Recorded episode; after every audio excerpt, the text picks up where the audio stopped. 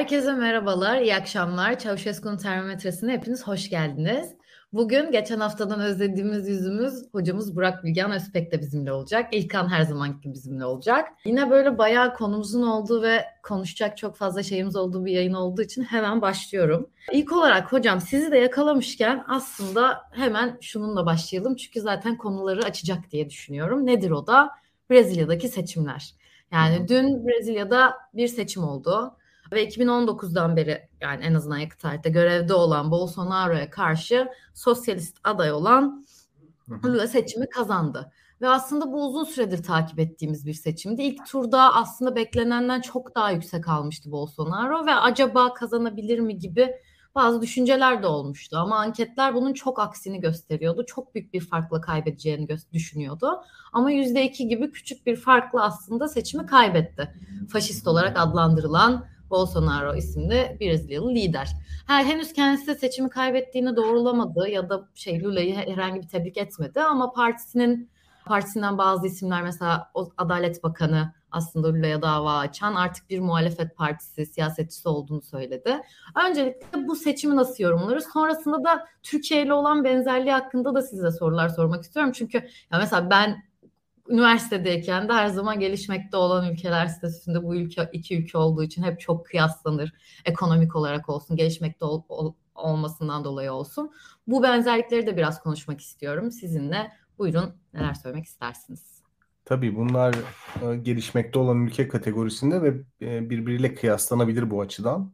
Ama tabii başka değişkenler de var. Şöyle söylemek lazım. Sadece benzer ekonomik fazla oldukları için birbiriyle kıyaslanmaları da çok doğru olmayabilir. Çünkü özellikle bu popülist sağ liderleri mağlup etme meselesinde başka faktörleri de göz önünde bulundurmak lazım. Ama yine de önemli tabii. Yani çok yakın zamanda Macaristan ve Brezilya seçimlerini gördük. Bu ikisi de Tayyip Erdoğan'a benzeyen yönetim tarzlarıyla öne çıkan ülkeler. Çok andırıyor birbirlerini yani. Dünyada popülist bir dalgadan bahsediliyorsa hani Bolsonaro söyleyemiyorum. Orban ve Erdoğan e, bunlar aynı dalganın sembol isimleri. Dolayısıyla Macaristan'daki başarısızlık muhalefet adına ama Brezilya'daki başarı aslında bizim Türkiye için daha sağlıklı dersler çıkarmamızı beraberinde getirecek. Yani onu söylemek lazım. Çünkü benzer yönetim tarzları var. Muhalefet hepsinde bir araya gelip bir güç birliği yapmaya çalışıyor. Macaristan'da başarısız oldu. Brezilya'da neden başarılı oldu sorusunun cevabı önemli. Bunu söylemek lazım. Ya benim görebildiğim kadarıyla çok derinlemesine tabii Brezilya'daki süreci herkes kadar takip ettim. Çok derinlemesine takip etmedim ama hani ilk göze çarpan bu sağ popülist liderlerin anketlerde oyunun düşük çıkması ama sandık sonuçlarının yüksek olması. Bu çok dikkat çekici bir şey. Ee, hani anketler yanıltıcı olabiliyor çünkü kararsız diye tarif edilen seçmenin aslında anketlere cevap verme konusunda çok da dürüst davranmadığını görüyoruz. Yani kararsız diye gözüken seçmen kitlesi aslında iktidardaki sağ partiye daha mütemayil, daha eğilimli. Dolayısıyla anketlere bakarak rehavete kapılmamak gerekiyor ve muhalefetin olabildiğince seçmeni sandığa götürmesi, mobilize etmesi gerekiyor. İkincisi bugün e, Macaristan'dan gelen bir beyanatı okudum. Orada Budapeşte Belediye Başkanı biliyorsunuz muhalefetin adayıydı. Fakat başkan adayı gösterilmedi. Onun çok iyi bir açıklaması var. Biz ittifak kurduk ama birlik olamadık diyor. Şimdi o muhaliflik ruhu çok önemli bir şey. Ortak bir ruh etrafında birleşmek. Yani masanın etrafını kalabalık tutmak ile güçlü bir birliktelik kurmak birbirinden farklılık arz ediyor. Görebildiğim kadarıyla Brezilya'da bu kuruldu. Yani o pragmatizme seçmenler sevk edildi. Yani daha faşizme evrilmesi muhtemel bir idarenin önünü almak için Lula etrafında birleşildi. Ve Lula da sosyalist bir aday ama ideolojik kimliğini çok öne çıkartmadan daha toplum kesimlerinin ortaklaşabileceği söylemler üzerinden ilerledi. Bunu gördük ve başarı geldi. Bunun bizim için kuşkusuz dersler var burada. Yani hani Macaristan örneği mesela bize çok kalabalık ittifakların muhalefet ruhuna sahip olmadıkları takdirde ve çok da etkili iddialı adaylar çıkartmadıkları durumda başarılı olamayacağını gösteriyor. Lula mesela karizmatik bir isim, tanınırlığı çok yüksek bir isim. E, bununla beraber Lula'nın da ideolojik vurgusunu azaltarak başarıyı kazandığını görüyoruz. Yani demek ki burada bir bir muhalefet birlikteliğini belirli şablonlar üzerinden tanımlamak gerekiyor. Yani öyle bir şey yapacağız ki çok ideolojik vurgusu yüksek olmayacak. Fakat aynı zamanda bütün muhalif seçmene ortak bir muhaliflik duygusu verebilecek. Bu bizim için benim bu iki örnekten çıkarttığım dersler açıkçası. Yani çünkü çok benzeyen yönetim tarzları açıkçası. Liderlik tarzları açısından da böyle. O bakımdan Brezilya'daki seçim ben memnuniyetle karşılıyorum. Dünya çapında bu popülist dalganın e, nerede görülürse mağlup edilmesi gerektiğini düşünenlerdenim. E, tabii oradan sonra yeni bir aşama başlıyor. Yani bu liderleri mağlup ettikten sonra dünya muhteşem bir yer haline dönmüyor. Yeniden bir şeyler yapmanız lazım. Demokratik kurumları yeniden işler hale getirmeniz gerekiyor. Bürokrasiyi partizanlıktan arındırmanız gerekiyor. Modern devlet dediğimiz standartlara yeniden ulaştırmanız gerekiyor ve hepsinden önemlisi bunun üzerine çok uzun zamandır düşünüyorum. E, popülist yönetimlerde halkın tamamı inanılmaz derecede politikanın içinde ve tamamıyla idarenin kendisine kendilerine gösterdikleri gündemler üzerinden oyalanıyorlar. Çok kurgusal bir hayat var aslında. Yani bu tip yönetimlerde otoriter tarafları çok yüksek çünkü ve otoriter yönetimlerin aslında şiddet ve baskı ile birlikte çok etkili kullandıkları insanların algılamalarını ve psikolojilerini değiştirme oyunu vardır. Dolayısıyla gündemler de otoriter yönetimler tarafından icat edilir. Bir sonraki dönemde bu halkların, toplumların, ulusların gündemlerinin değişmesi ve politikanın gündemlerinden çıkması gerekecek. Yeni tartışma hatları bulmaları gerekecek. Çünkü popülizm kendisini bir anlamda beslerken muhalefeti de aslında tembelleştiriyor. Yani çok belli gerilim hatları üzerinden herkes bir konfor alanına sahip oluyor. O yüzden yani Brezilya'daki süreç çok olumlu bir gelişme ama bundan sonrası çok önemli. Bizim açımızdan da muhalefetin nasıl organize edileceğine dair de Macaristan'la birlikte kıyaslandığı zaman aslında yani bir başarı öyküsü bir başarısızlık öyküsü bu ikisi birbiriyle kıyaslandığı zaman aslında bir anlam ifade edebiliyor.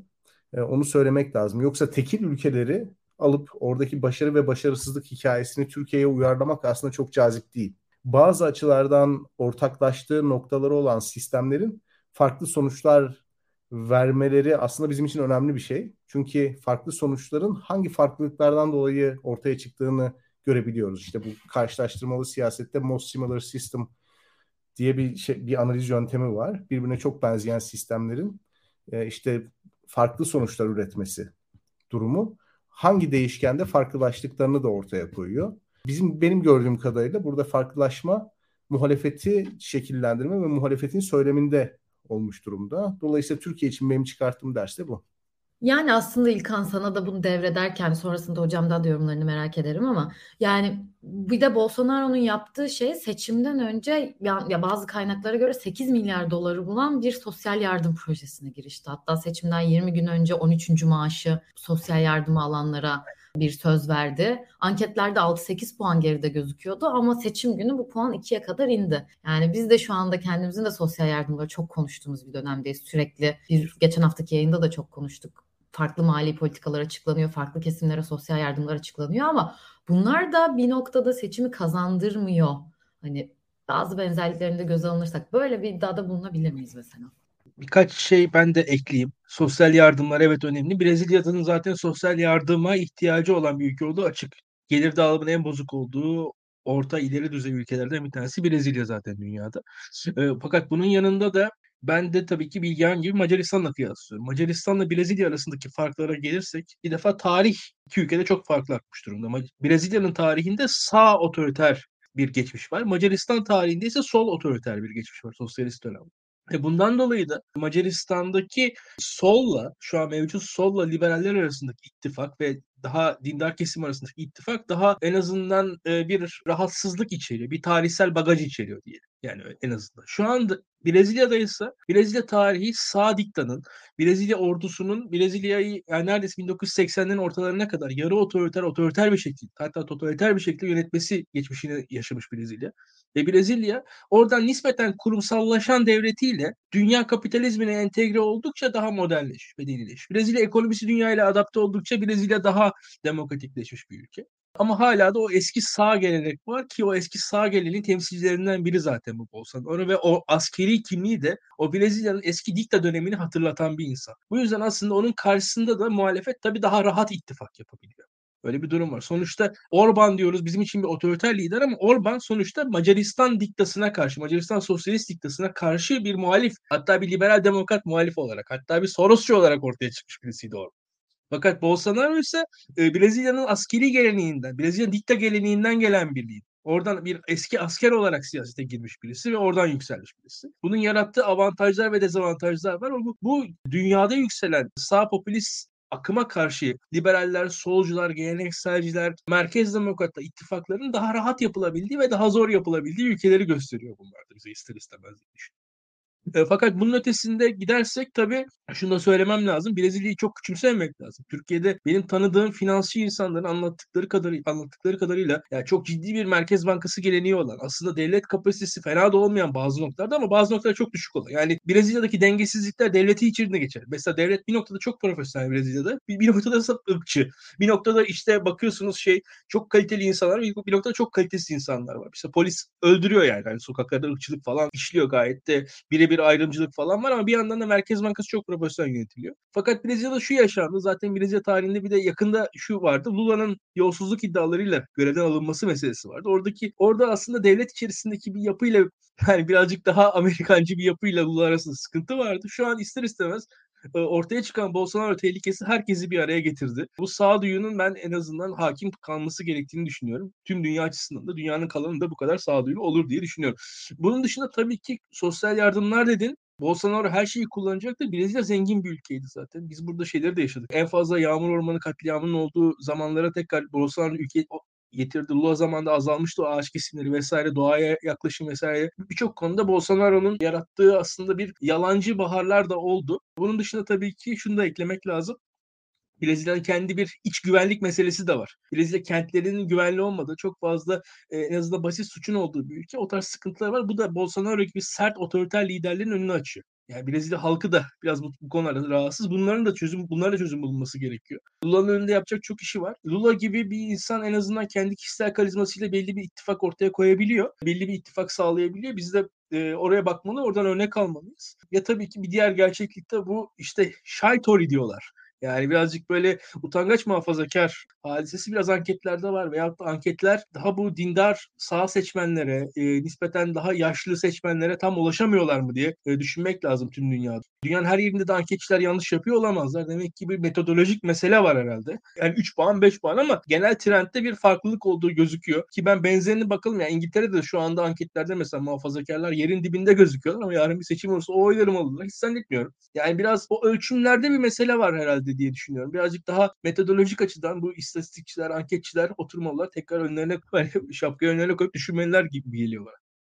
Yani evet anketler konusunda da bize çok şey gösteriyor. Çünkü Türkiye'deki anketlere de baktığımızda şu an mesela AK Parti'nin tabii ki oyları yükseliyor gözüküyor. Hala arada fark olsa da ama buradaki anketler yani hele ki ilk seçimden ilk turdan önce 15-20 puan öndeydi Lula Bolsonaro. Sonrasında 6-8'e inmişti. Şimdi 2 puan farklı kazandı. Belki evet senin dediğin gibi dünya genelinde anketleri sorgulamamız gereken bir döneme girmiş olabiliriz. Hocam sizin ekleyeceğiniz bir şey var mıdır bu sosyal yardımlar konusundaki benzerliğe ya da herhangi bir şey?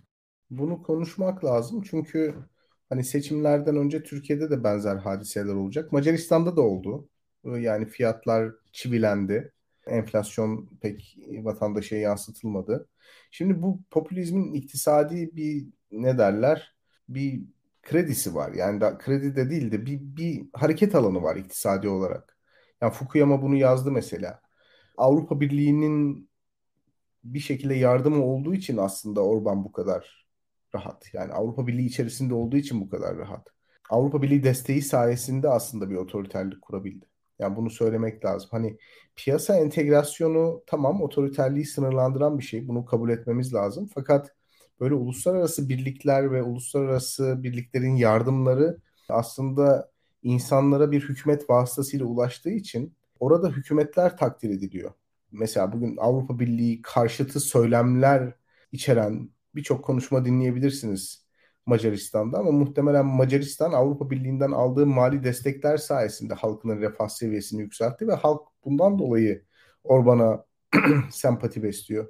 Hatta geçtiğimiz günlerde bir galiba Macaristan'daydı. Amerika Birleşik Devletleri Büyükelçiliği, Budapeşte Büyükelçiliği bir tweet attı. Çok enteresandı. Ben onu Twitter'da da paylaştım. İç kamuoyunda muazzam bir anti-Amerikancı söylem var Macaristan'da ve hükümet kontrollü medya. Fakat dış politikada Orban gidip Amerika Birleşik Devletleri ile birçok şeyin pazarlığını yapıyor. Ve en sonunda büyükelçilik dayanamamış olacak ki iç politikadaki gazetecilerin aslında hükümet tarafından kontrol edildiğini ve bunun bir tutarsızlık olduğunu falan söylüyor. Şimdi benzer durum bizde de var aslında. Şimdi şu anda bu yayını kapatın, CNN Türkiye açın, işte ne bileyim Haber Türkiye açın. Birçok bir, bir sürü Avrasyacı çöp argüman var tamam mı? Yani televizyonlarda.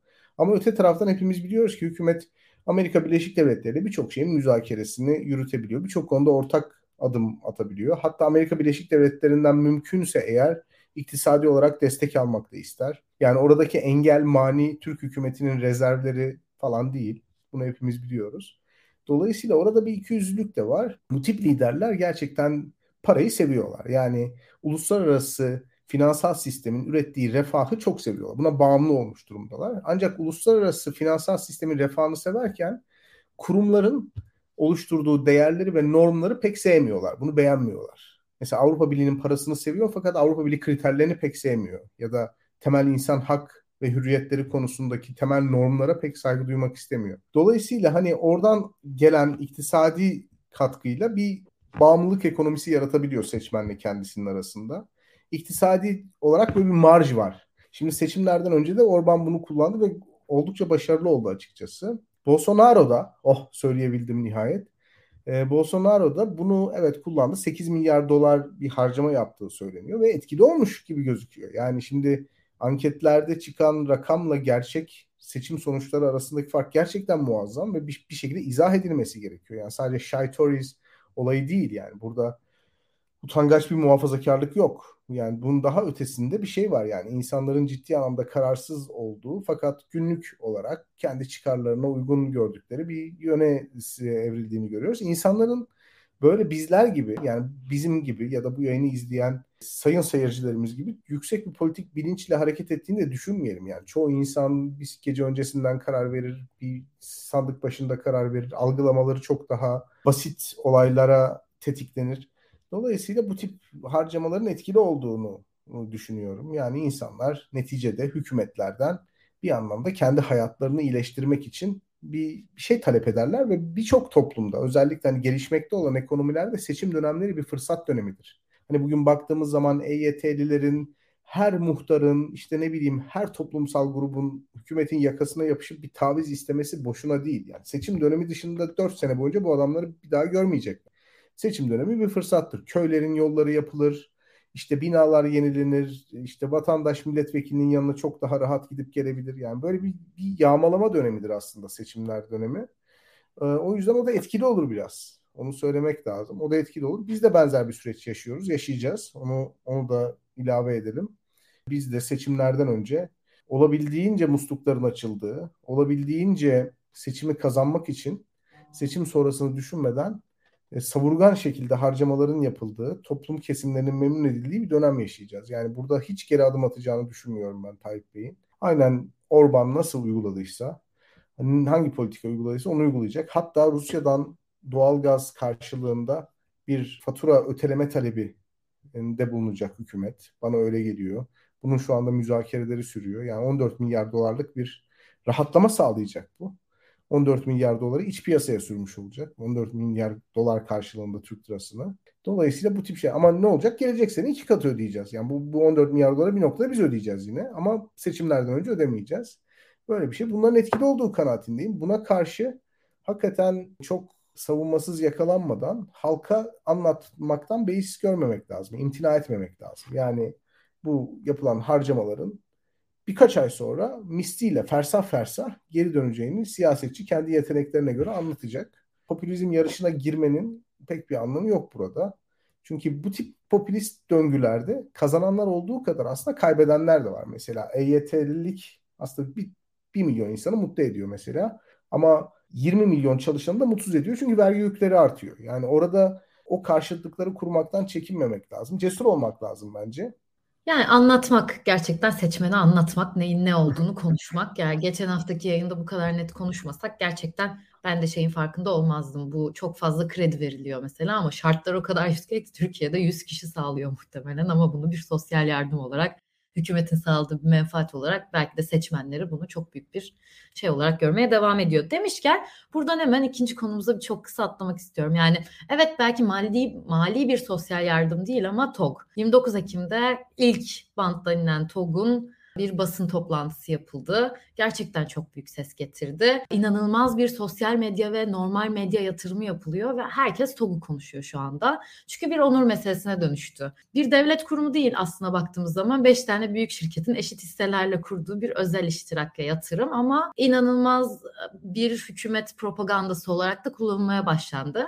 Altılmasa bir tepki koymuştu aslında. Liderler baloya çağrılmadık, başka yerlere çağrılmadık ya da Türkiye'nin yüzyılına çağrılmadık. O yüzden git gitmeyeceğiz gibi bir açıklama yaptılar ama buna rağmen giden milletvekilleri de vardı İyi Parti'den Yavuz Ayraloğlu gibi. Bu TOG'u nasıl görüyoruz gerçekten yani inanılmaz bu sosyal medya medya yatırımlarıyla ya da halkın da bunu beklemesiyle pozitif bir etkisi olacak mı? Sizce nasıl görürüz hocam TOG'u? Sizinle başlayalım.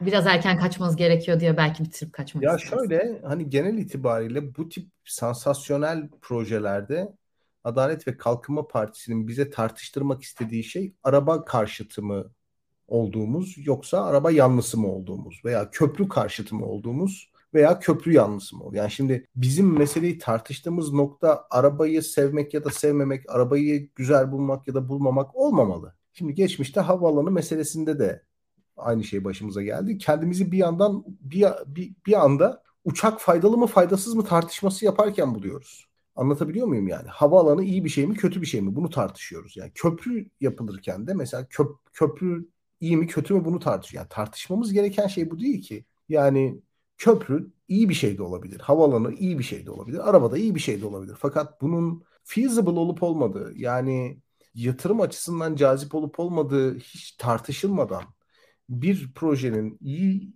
ya da kötü olduğunu söyleyemeyiz açıkçası. Evet mekanik olarak araba iyi e, inşaat mekaniği açısından, inşaat tek, teknik ter, terminolojisi açısından havalanı da iyi.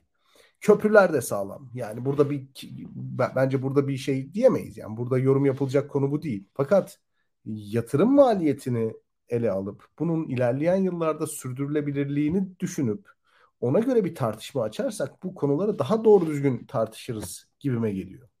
Yani şimdi gitmiş adam diyor ki biz muhalefet olarak iyi olan bir şeyin yanında. Ya iyi olan bir şeyin yanındasın da ne iyi? Ne iyi?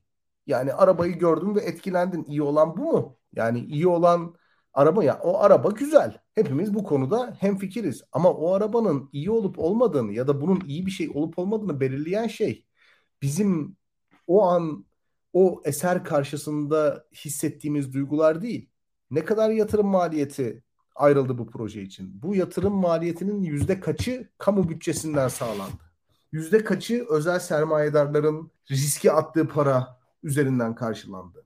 Bu projenin devam edebilmesi için kaç milyar dolar ARGE yatırımı yapılacak? Ya da kaç yüz bin araba satmak zorundayız? Veyahut bu arabayı alan birisi iki sene sonra bu arabayı değerinden satabilecek mi, elden çıkartabilecek mi? Yani bu tip konular önemli. Havaalanında da yani bir havaalanının Türkiye'ye maliyeti Atatürk Havalimanı'nı yıkma artı inşaat maliyetleri oldu. Daha yeri oldu bu. Ya da 3. köprünün ya da Osman Gazi Köprüsü'nün maliyeti her geçtiğiniz zaman cebinizden 500-600 lira para vermek oluyor. Geçseniz de geçmeseniz de bütçeden çok önemli bir yekün bu projeleri finanse etme. Şimdi köprü iyi mi? İyi. Ama köprü bu kadar para harcamaya değer mi? Ya da harcadığınız parayla birkaç tane köprü yapabilecekken bunu yaptıysanız bu kötü bir şey tabii ki. Bu kötü bir şey. Yani böyle hemen hükümetin arkasında hizalanmayı bekleyen insanlar var. Ben ya gerçekten anlam veremiyorum buna. Bu böyle bir muhalefet tarzı da olmaz. Bunun milli bir proje olduğunu düşünebilir siyasetçiler. Düşünsünler. Orada bir sıkıntı yok ama zaten milli bir proje olduğunu düşünüyorsanız bu konuyu ciddi bir şekilde ele alacaksınız. Çünkü milli bir proje olduğunu düşünmek demek Yarın Adalet ve Kalkınma Partisi hükümetten gittiği zaman siz hükümeti devraldığınız zaman bu projeye devam edeceğinizin ilanı oluyor. Ama bu projeye devam edebilmeniz için, bu projeyi sürdürebilmeniz için bütün bu teknik detayları, finansal detayları biliyor olmanız lazım. Dolayısıyla muhalefetin ay ne kadar güzel bir araba, ne kadar güzel bir köprü, ne kadar harika bir havaalanı deyip orada böyle topu geçiştirmesindense bence ciddi bir şekilde ya biz bu projeyi destekleyebiliriz ama bizimle teknik detaylarını, finansal detaylarını paylaşmanız lazım demesi lazım. Hatta TOG'un o 5 tane baba yiğitini meclise çağırması lazım. Orada meclis üyelerinin, parlamento üyelerinin sorularına muhatap kılması lazım ki bu, bu proje milli bir proje olsun. Yani bu projeyi milli proje yapan şey Türkiye'de bir lansman toplantısında mı görücüye çıkması yoksa bütün toplum kesimlerinin ortak şekilde kafalarının bu projeye dair net olması mı? Bence ikincisi. Dolayısıyla bu yerlilik, millilik muhabbeti hakikaten çok enteresan bir, bir, bir muhabbet. Çünkü içinde toplum yok, millet yok. İnsanların kafasında birçok soru işareti var. Ve bunlar giderilmeden işte biz hükümet olarak karar aldık yerli milli otomobil falan. Ya buradan bir şey çıkmaz. Açık söyleyeyim. Yani şeffaf olmayan hiçbir projeden bir şey çıkmaz. O yüzden biz şu anda yeni yeni öğreniyoruz. İşte paralı otoyolların Türkiye'ye maliyeti. Dolar üzerinden yapılan anlaya. Şimdi baktığınız zaman itiraz etseniz hükümet size otoyol gerekli mi gereksiz mi öyle bir şeyi tartıştıracak. Ve siz kendinizi birdenbire otoyol çok gereksiz canım falan diye bulacaksınız ya belki de. Ya da köprüye ne gerek? Şimdi hükümetin düşürmek istediği yer orası zaten. Sizi köprü karşıtı, uçak karşıtı, araba karşıtı bir noktaya konumlandırmak istiyor. Şimdi muhalefeti de anlıyorum. Bundan kaçmak için işte destek veriyoruz falan deyip geçişti. Ama böyle olmaz. Yani belki de biz vergi mükellefleri olarak belki de beş tane baba yiğit yani bunlar arasında TOB var, Türksel var, işte yarı kamusal kurumlar bunlar aslında. Türksel Varlık Fonu'nda. Yani top, TOB'da kamu kuruluşu statüsüne bildiğim kadarıyla. E, bunun yanı sıra özel girişimciler var. Şimdi bu insanlar bence çok zarar etmek isteyen insanlar olmamalılar. Yani özel sektör girişimcileri zarar etmek için bu işe girmiş olamazlar öyle değil mi? Dolayısıyla bu yani bildiğim kadarıyla Rıfat Hisarcıklıoğlu da herhangi bir işten zarar etmeyi çok arzu etmez. Dolayısıyla çok şeffaf bir şekilde bunun finansal girdilerini, finansal çıktılarını, işte projeksiyonları her neyse yani bunları milletle paylaşmak gerekiyor ki insanlar da yani muhalefet partileri de neye iyi dediklerini bilsinler. Yani iyi dediğimiz bir projenin iyi olup olmadığını bilmiyoruz. Muhalefet partileri de bilmiyor. Kimse bilmiyor. İktidar milletvekilleri de bilmiyor. Yani güzel bir araba ayna gibi parlıyor.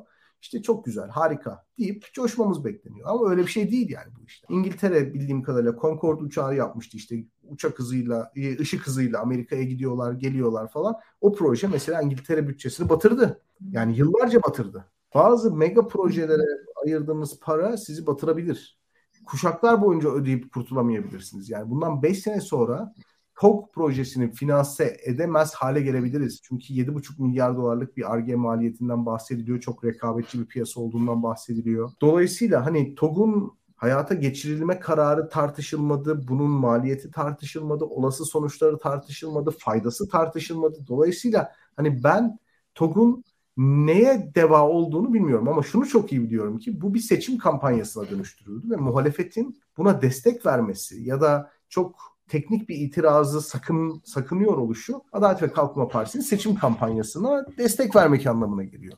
Halen daha bunu öğrenemediysek yani muhalifler olarak AKP'nin böyle bomba gibi patlattığı birdenbire herkese bağırın diye talimat verdiği ve herkes bağırdığı zaman bir soğukkanlı kalmayı öğrenemediysek hakikaten bir sonraki seçimlerde Adalet ve Kalkınma Partisi yine seçimleri kazanır. Yani şu yaşanan şeyin Aralık'ta hükümetin doları 18 liradan 14'e bir gecede düşürdüğü geceden bir farkı yok bana sorarsanız mantalite açısından. Orada da Tayyip Bey büyük bir krizi bir dokunuşuyla çözen inanılmaz insanüstü bir maharet göstermişti ve orada da işte hükümetin yanında hizalanmaya hevesli muhalifler işte ekonomiyi çözdü canım falan diyorlar. Şimdi aynı şey burada da var. Hiçbir şey bu kadar kolay değil. Birkaç startupla anlaşıp monte ettiğiniz markayı büyük bir başarı projesi olarak sunamazsınız. Kur korumalı mevduat sisteminin Türkiye'ye zararı var mı? Maliyetleri var. Var. Ama e, Adalet ve Kalkınma Partisi zaten attığı adımla bu maliyetlerin ortaya çıktığı zaman dilimi arasında galeyanla, bağırışla iktidar kuran bir yapı. Dolayısıyla TOG'un da şimdi atıldığı adım maliyetlerini göreceğiz. Belki çocuklarımız görecek. Belki birkaç sene sonra biz göreceğiz çok başa bela bir şey olacak. Belki fabrika kapanacak. Yani gazete manşetlerini bile görür gibiyim.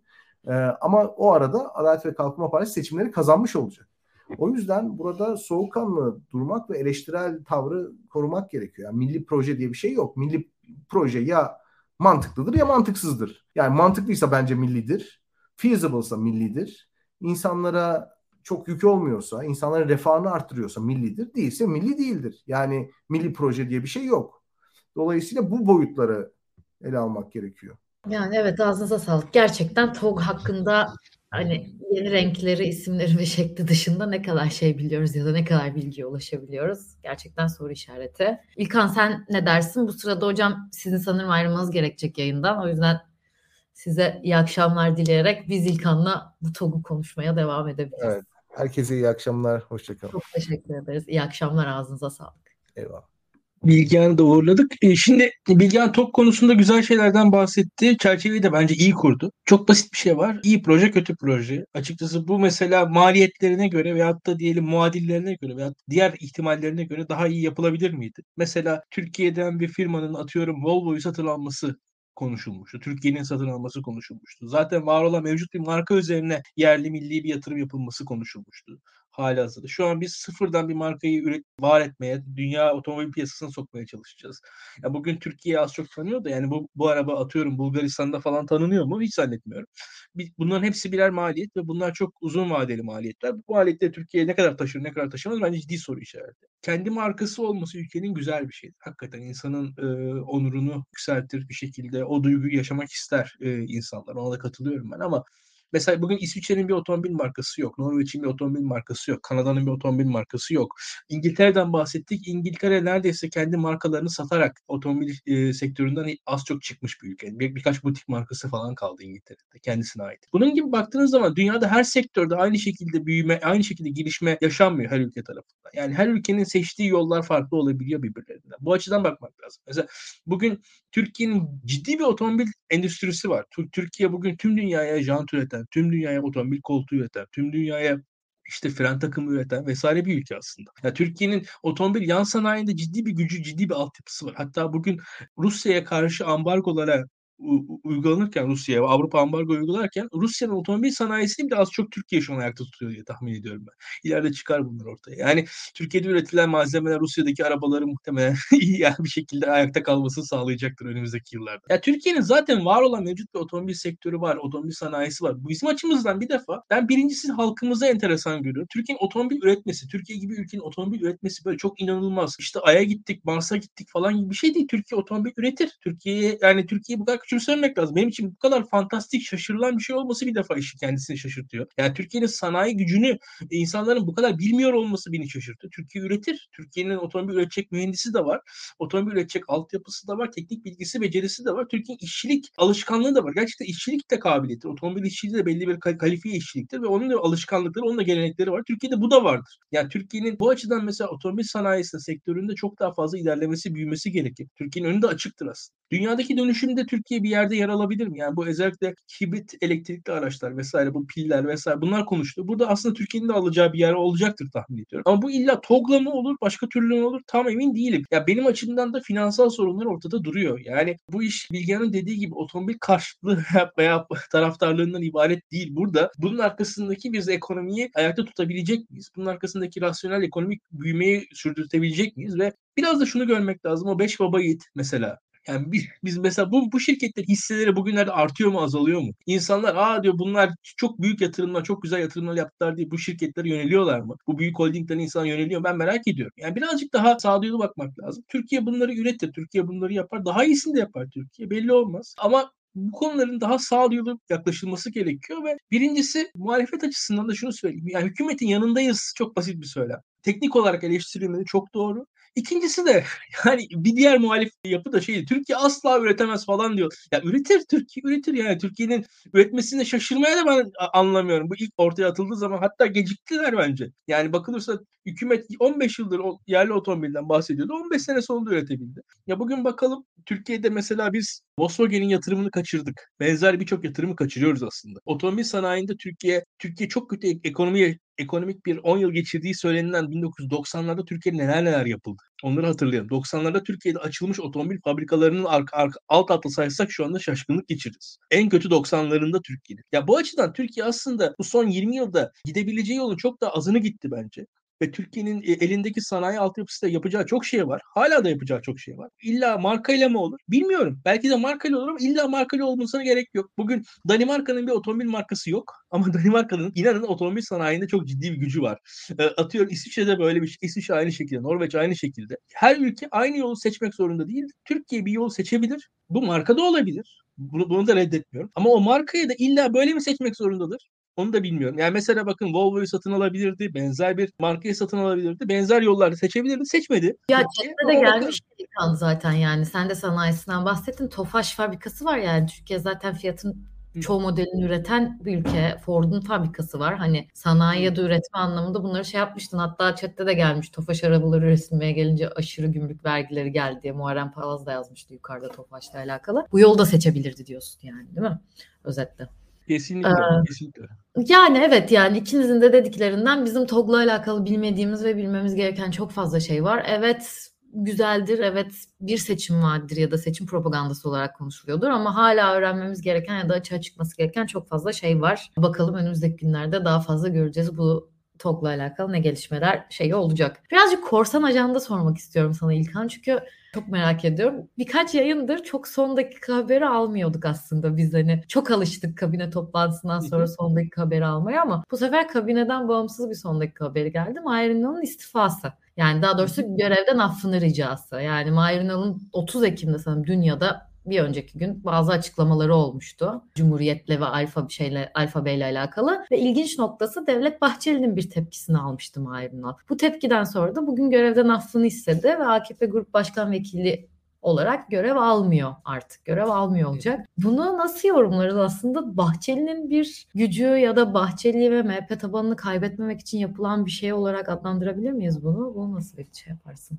Ya e, açıkçası ben şaşırdım. Gerçekten şaşırdım. Mahir Ünal gibi e, çok üst düzey bir AKP'linin böyle bir şekilde böyle bir hani ne diyelim böyle bir yolla görevden affını istemesi yani istifa etmek durumunda kalması bizim açımızdan çok şaşırtıcı. Yani bunu söylemek lazım. Benim açımdan özellikle Devlet Bahçeli'nin tepkisi ilginç bir tepki. Devlet Bahçeli'nin tepkisinin beni şaşırttığı şey şu. MHP'lilerin bu konulardaki tavırlarından tam anlamıyla emin değilim. Şimdi MHP'lilerde ve Devlet Bahçeli'de şunları şunları görebiliyorum belli bir şekilde aslında muhafazakar e, ajandaları var Milliyetçi Hareket Partileri. Çok muhafazakar konuşabiliyorlar belli anlarda. Ama belli anlarda da özellikle mesela Mahir Ünal söylediği zaman sanki daha fazla tepki veriyorlar. Yani bu tarz konularda özellikle AKP'de kim bu lafları söylüyorsa onun söyle, söyleyene göre tepkilerin değiştiğini düşünüyorum. Mesela Bekir Bozdağ gibi, Numan Kurtulmuş gibi, Mahir Ünal gibi figürlere karşı Devlet Bahçeli'nin daha en azından tepkili, daha rahat tepki gösterebilir olduğunu görebiliyorum. Yani burada birazcık daha lafı söyleyenin AKP'deki kökeninin Devlet Bahçeli'yi etkilediğini düşünüyorum. Bunun haricinde acaba Teğmen Mehmet Ali Çelebi de AKP'ye katıldı yani açıkçası son dönemlerde. AKP'de bu konularda belli bir ıı, Atatürkçülük mü olmaya başladı? Ben de şaşkınlıkla izliyorum. Ki ama tabii abartmamak lazım. Mahir Ünal gitti de yerine e, gerçekten bir arkadaş söylemişti. Yani Nur Serter gelmedi yani. Yerine de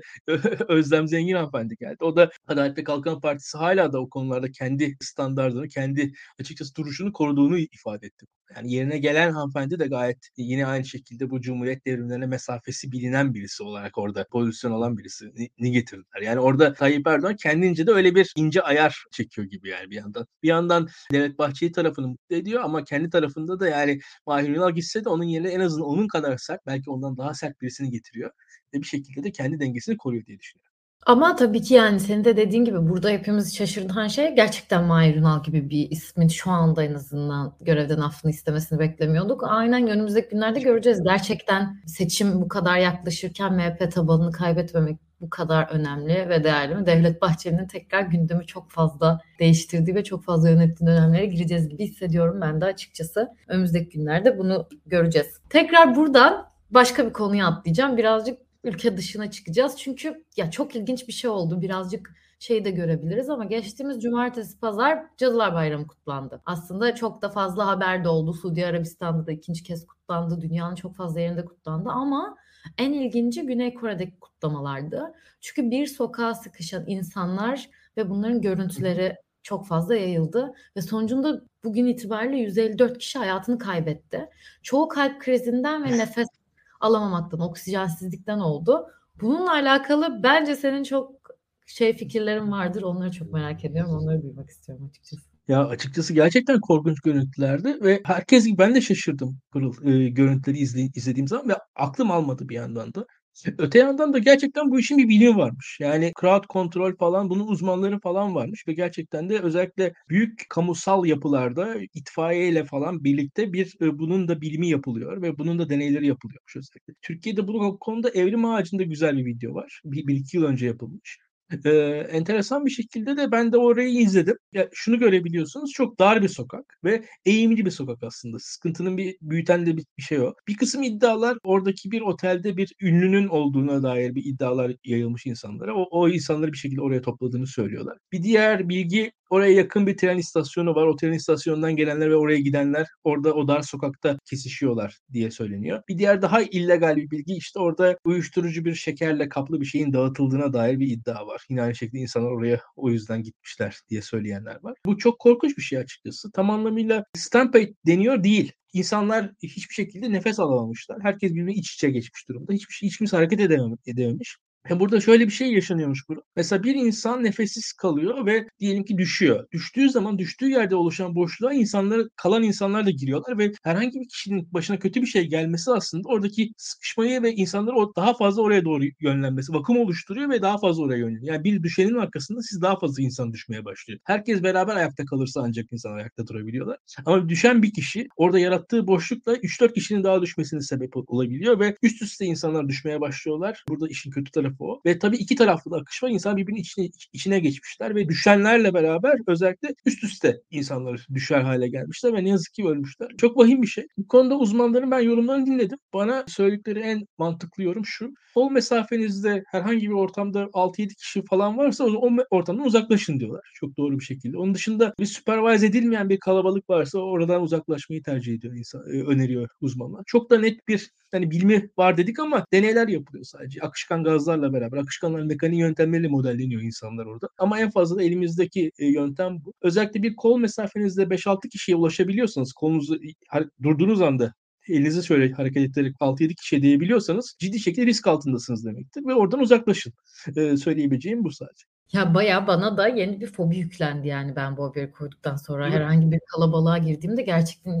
Ya, şimdi hepimiz şey yaşadık aslında. Pandemi sonrası dünyanın e, hadisesi bunlar ne yazık ki bir yandan da. Eminim Kore'de de insanlar pandemiden dolayı son 2-3 yılda çok ciddi şekilde evlerinde kaldılar ve kamusal alanda beraber olamadılar. Ve orada da insanlar ilk defa beraber oluyorlar muhtemelen. 2-3 yılın hırsı, e, o enerjisi o anda belki de deşarj olacaktı. Onun da yarattığı bir ne yazık ki mutsuzluk var. Gerçekten İran'dan Avustralya Avustralya'ya, Kanada'dan açıkçası Avrupa'nın birçok yerine ölümler var. Sadece 120 kişi kadarı galiba. 100, 100'ün üzerinde insan Koreli ama onun dışında da 30-40 kişi yani çok ciddi sayıda yabancı ölü var. Kayıp var açıkçası. Üzücü bir şey. Ben insanları izledim. Gerçekten korkunç. Yani son anda kurtulanlar var. Bir kısım insan haliseden kurtulmuş ama iç kanama falan olmuş aslında. Sonrasında tekrar hastaneye gidenler olmuş. Çünkü cidden kemiklerinin falan farkında değiller o sırada zarar gördüğü. Sonrasında zarar görüp hastaneye gidenler bile olmuş aslında. Ee, çok vahim bir hadise gerçekten de. Ya çok vahim bir hadise. Bir de sana ben bu Cadılar Bayramı kutlamalarıyla alakalı sormak istiyorum. Muharrem Palaz da yazmış yani. Bana çok ilginç geliyor kulağa. Her yerde kutlanıyor. Spor salonunda bile kutlandı diye.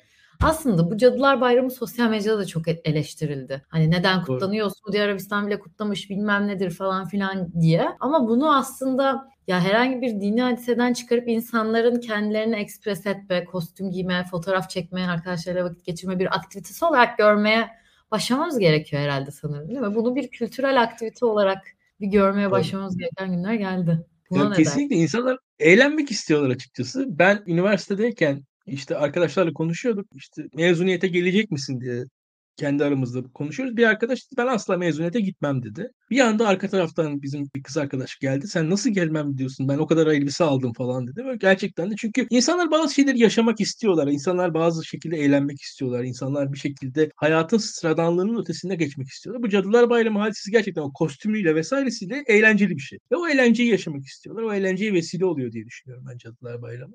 Henüz Türkiye'de çok yaygın değil ama yaygınlaşıyor. Ben Türkiye şartlarında yani yaşça tabii senden daha şey olarak ileri birisi olarak şey hatırlıyorum. Mesela sevgililer günü böyleydi açıkçası. Ben senin yaşlarındayken insanlar sevgililer gününü eleştirirlerdi. Sevgililer günü yapay bulurlardı. Ee, ama şu anda hiç kimse o kadar sevgililer günü yapay bulmuyor yani. Sen Valentine's Day falan işte bizim kültürümüz değil Hristiyan kültürü falan diyen pek kişi kalmadı. Aksine hediyeleşmenin kendisinin güzel olduğunu insanlar düşünmeye başladılar. Hediyeleşmeye vesile oluyor. Cadılar Bayramı da bir şekilde bu insanların enteresan enteresan kıyafetler giymesi, değişik makyajlar yapmasına vesile olabiliyor. Biraz vesile bunlar. Bazen yapay oluyor ama şöyle bir şey var. İnsanlar her zaman yapaylık olsun diye değil de bazen eğlenmek istiyorlar sadece.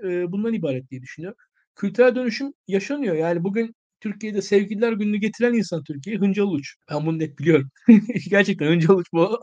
Ve insanlar sevgililer günü kutlamaya başladı. Sevgililer günü diye bir şey. Benim annem babamın sevgililik zamanlarında yoktu Türkiye'de. Artık var. Ve şu anda benden sonra olacak yani. Bugün bizi izleyen herkes sevgilisine sevgililer gününde bir şeyler vermek zorundadır. Bakın arkadaşlar bu yayını izliyorsanız az çok bunun farkındasınız. Ama henüz daha Cadılar Bayramı bu seviyede değil ama 5-10 yıl sonra da bakarsanız sevgililer günü seviyesine gelir diye düşünüyorum Cadılar Bayramı. Yani evet aslında şeyden de gelmiş chatten de çok ilginç geliyor şu an bu konuşmalarımız ama aslında Daktilo'da biz böyle her şeyi konuşmak da aşırı hoşumuza gidiyor. Gerçekten Türkiye siyasetinden çıkıp birazcık Cadılar Bayramı'nın kültüre dönüşmesi. Belki TikTok konuşuruz yani. Hı-hı. Türkiye'de TikTok'un varlığı insanların nasıl kendini ekspres etmesi falan bir dahaki yayınlarda bunları da konuşmak isterim. Ya bence böyle tatlı bir noktada bitirmek çok da şey olur ama senin eklemek istediğin, konuşmak istediğin ekstra bir konu olur mu? Varsa değinebiliriz ama yoksa da bu akşamlık yayınımızı kapatabiliriz. Bu akşamlık bu kadar Yesin Pırıl. Açıkçası izleyicilerimize teşekkür ederim. Yayınımızı beğenmeyi, paylaşmayı unutmasınlar. Yorumlarını bekliyoruz.